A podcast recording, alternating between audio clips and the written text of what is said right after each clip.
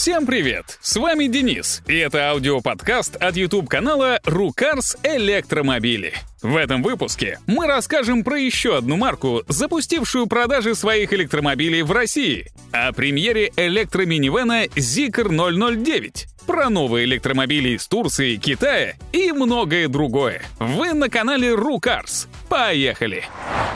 В Москве открылся автосалон еще одной китайской электромобильной марки, на сей раз Skybell. Он пока один, но в скором времени будет 30. Ранее некоторые компании уже ввозили к нам Skybell, и раньше просто не так помпезно. Продавать будут две модели, точнее, по сути, одну, отличающуюся силовой установкой. Пока представили электрический кроссовер ET5. У него довольно скромный электропривод на 204 лошадиные силы и запас хода в 520 китайских или 400 европейских километров. Новинку оценили в 4,5 миллиона рублей. Чуть позже добавится гибридная версия той же машины по имени HTI. У нее мощность электропривода снижена до 176 лошадиных сил, но добавлен 110-сильный бензиновый полуторалитровый мотор, который решает проблему запаса хода особенно холодными русскими зимами. Тем временем в Турции появился свой национальный автопроизводитель с именем, по-советски являющимся аббревиатурой ТОГ. Первая машина, у которой пока даже нет собственного имени, уже сошла с конвейера. Это довольно ладный внешне, полностью электрический кроссовер, у которого будет две версии — Базовая заднеприводная на 272 лошадиные силы и запасом хода в 300 километров. И продвинутая 544-сильная полноприводная с запасом хода уже в 500 километров. Как это считали и будут ли электромобили экспортироваться, пока непонятно. Но цель на первом этапе — делать 100 тысяч электромобилей в год. Линейку расширит за счет седана, лифтбека, компактного кроссовера и минивэна. Все будут электрическими. Цены объявят в феврале. Китайский IT-гигант Baidu представил особую версию своего будущего электромобиля Jidu Robo 1. Называется он Lunar Edition, что отсылает к тому факту, что разработка велась совместно со специалистами из лунной программы Китая. Впрочем, отличий лунного роба от обычного немного. Матовые и золотистые элементы кузова, особые элементы отделки салона и все. Электромобилей в такой версии выпустят всего тысячу. С них в 2023 году и начнется производство. Технически кроссовер базируется на глобальной архитектуре концерна Geely — выдает 544 лошадки, разгоняется до сотни за 3,9 секунды, оснащается батареей на 100 кВт-часов и проезжает до 600 китайских километров. Отличие от моделей Geely, по идее, должно заключаться в продвинутом автопилоте, но на него еще надо бы посмотреть. Стоимость ожидается в районе 55 тысяч долларов. Еще одна новинка на китайском рынке — электрокар Aura Lightning Cat, то есть молниеносная кошка, что наверняка что-то значит в китайской мифологии. Выпускает ее концерн Great Wall. Внешность рассекретили уже давно, и почему-то многие сравнивают седан с Porsche Panamera. Нам же он больше напоминает большие довоенные Татры — Насчет молниеносности не знаем. В базе только задний привод всего на 204 лошадиные силы. За доплату будет второй такой же электромотор спереди. Зато выбор батареи широк. От 64 до 83,5 кВт-часов. Разброс по запасу хода составляет от 555 до 705 китайских километров. Впрочем, любить машину будут не за это, а за милый стиль. Китайский стартап BeyondK, основанный бывшим топ-менеджером Volkswagen Су Веймингом, представил свою первую модель, разумеется, электрическую. И как часто бывает в таких случаях, новинка призвана привлечь внимание, что и делает. Называется этот большой спортивный седан Gran Turismo Opus 1. Техническая начинка соответствует. По слухам, это 700 лошадиных сил — и уже известная характеристика — батарея на 130 киловатт-часов. С таким блоком аккумуляторов запас хода должен быть не менее 600-700 километров.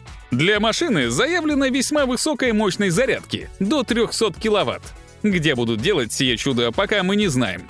Но даже создатели говорят, что появится автомобиль не раньше 2024 года, и метит он явно не в бюджетный сегмент.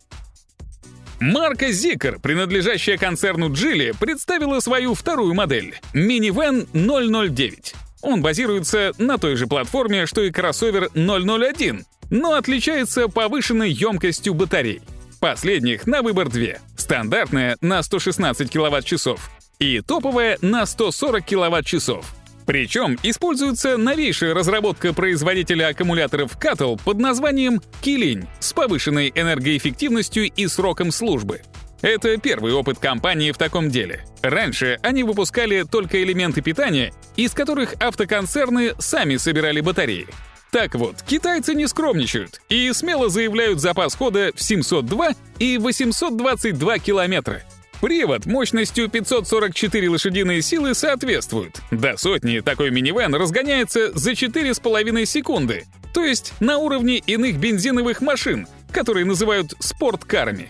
Большим плюсом также является наличие даже в базовом варианте 30 функций автономного вождения. В продаже девятка появится в январе.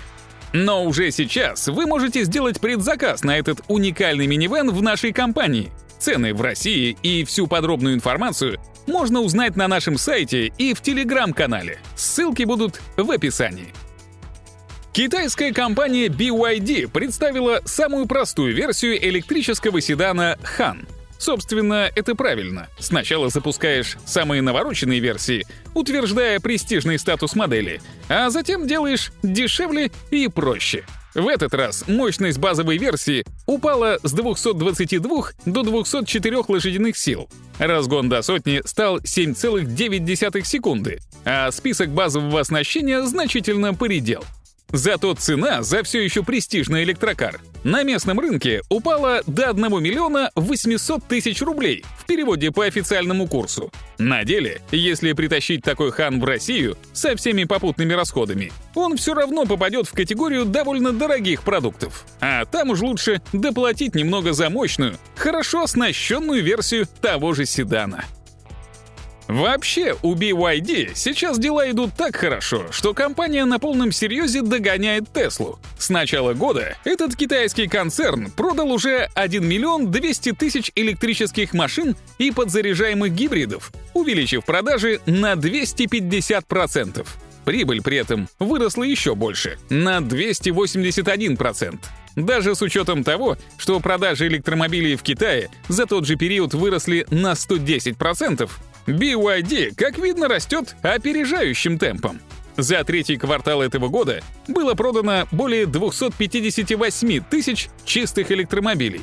Для сравнения, Tesla за тот же период продала около 344 тысяч машин, но во всем мире, в то время как BYD ориентируется именно на рынок Поднебесной. Меж тем, Tesla Model Y стала самым продаваемым автомобилем в Европе, по крайней мере, в сентябре. Там было продано более 29 тысяч таких машин. На втором месте Peugeot 208. Но кому это интересно? Напомним, что относительно недавно Илон Маск предсказывал, что Model Y в перспективе нескольких лет может стать самым продаваемым автомобилем в мире. В Европе это уже произошло. Но для мира Тесле пока явно не хватает производственных мощностей. Причем даже уже строящихся заводов явно не хватит. Как эту проблему решают китайцы из той же BYD, мы не знаем. Но Великую Стену они же как-то построили. На Луну ракеты запускают и перекрыли Хуанхэ. Причем еще пару тысячелетий назад. Ну и немного нового не из Китая. В США сейчас проходит выставка автомобильного тюнинга «Сема», куда компания Mopar, являющаяся подразделением Крайслера, привезла джип самого первого поколения — сам джип не так интересен, как его начинка. Вместо бензинового мотора тут установлен электродвигатель на 272 лошадиные силы и батареи под днищем, видимо, внутри рамы.